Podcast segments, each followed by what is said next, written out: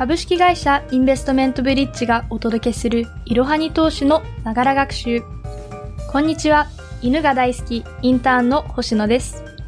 このポッドキャストではスマホ時代の投資、企業分析メディア、いろはに投資の記事をもとに投資の基礎知識から最近のトレンドまで幅広くご紹介いたします。通勤時間などの隙間時間でながら学習をして様々な知識をつけていきましょう。本日ご紹介する記事は3月27日に公開したグロース株、バリュー株とは違いやメリット、デメリットについて解説です。まず最初にこの記事の結論を3点ご紹介いたします。1、グロース株は高い成長が見込める企業のこと。2、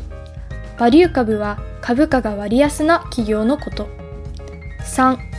両方の特性を理解してポートフォリオを組もう。それでは記事本文に入っていきましょう。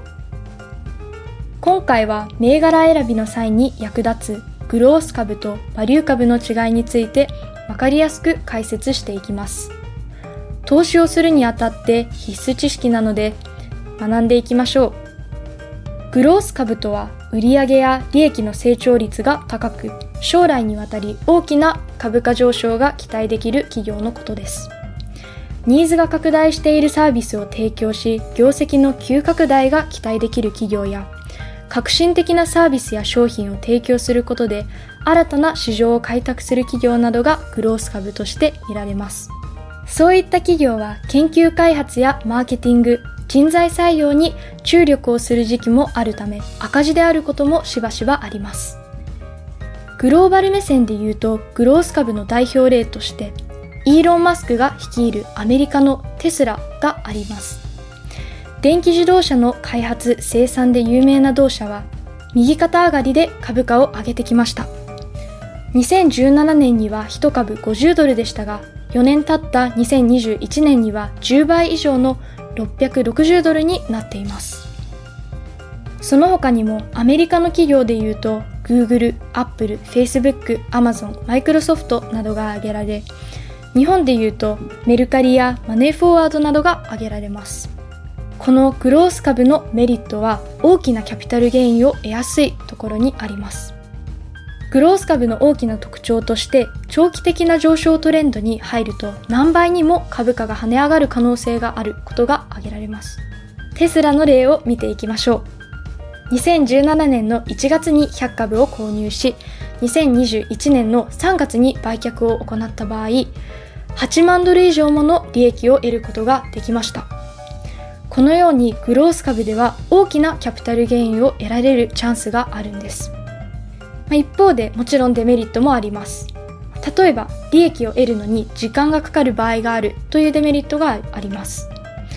グロース株投資では大きな株価上昇が見込める一方で必ずしもすぐに上昇するわけではありません。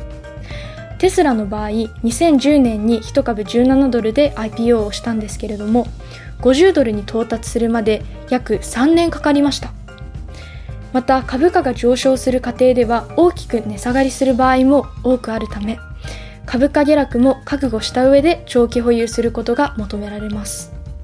さらに割高なことが多い点もデメリットです。グロース株は成長性を織り込んで株価が形成されているため、一般的な株価指標である PER や PBR で考えると割高な場合が多いです。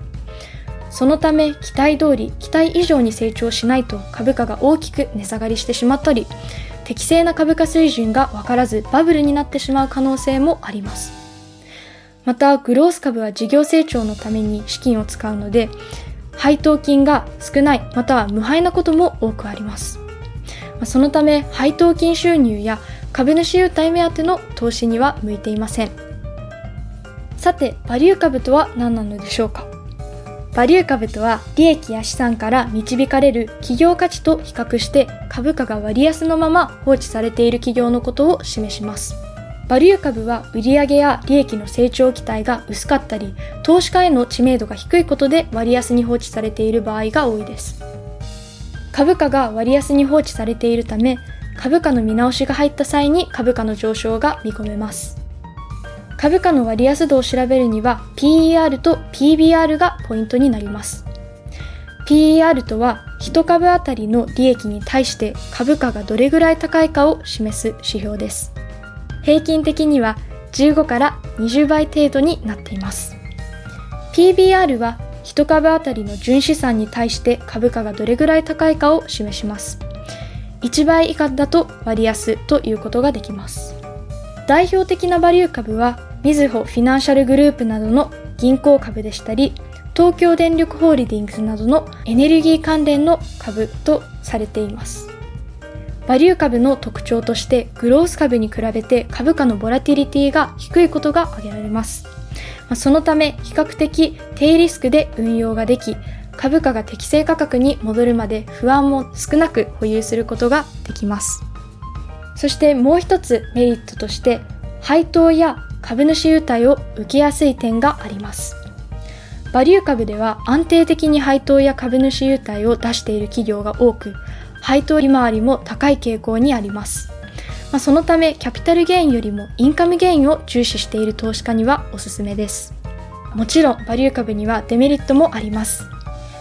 このポッドキャストを聞いてバリュー株に投資してみたいなと思った方は、ぜひ説明欄記載の URL よりいろはに投資の記事よりご確認ください。本日の息抜き本日グロース株のところでテスラをご紹介したのですが、イーロン・マスクが創業したまた別のニューラリンクという会社を紹介したいと思います。この会社がやっていることは本当に SF に出てくるような話で、話みたいなもので、個人的には非常に衝撃的でした。で、この会社が何やっているかというと、私たちの脳とコンピューターをつなぐブレインマシンインターフェースの開発を行っています。でこのブレインマシンインターフェースは脳の中で埋め込む形のものになっています。でマスク氏は多くの点で頭蓋骨の中に埋め込んだ極細ワイヤー付きのフィットビットのようなものと言えると説明しています。でこのブレインマシンインターフェースの技術で将来的には記憶障害や不眠症だったり発作などの様々な神経疾患を解決することを目標としています。またこれを使って記憶を保存して再帰生できるようにする可能性も考えられています。でこれについてマスク氏は記憶をバックアップとして保存できるかもしれない。新しい体やロボットの体にダウンロードすることができるかもしれないと発言しています、まあ、脳内にフィットビットのようなものを入れること自体もだいぶ驚きだったんですけれども記憶を保存してでさらにそれをダウンロードできるというのは本当に SF みたいな世界で非常にびっくりでした。でイーロン・マスク氏の活動には、まあ、これからもぜひ注目していきたいところですね。次回は2021年版量子コンピューターとはその仕組みや量子暗号通信との違いを解説の記事をご紹介します本日も最後までご視聴いただきありがとうございました。ぜひこの番組への登録と評価をお願いいたします。ポッドキャストのほか公式 LINE アカウント、Twitter、Instagram、Facebook と各種 SNS においても投稿をしているので、そちらのフォローもよろしくお願いいたします。ローマ字で、アットいろはに投資です。また、株式会社インベストメントブリッジは、個人投資家向けの IR 企業情報サイトブリッジサロンを運営しています。こちらも説明欄記載の URL よりぜひご覧ください。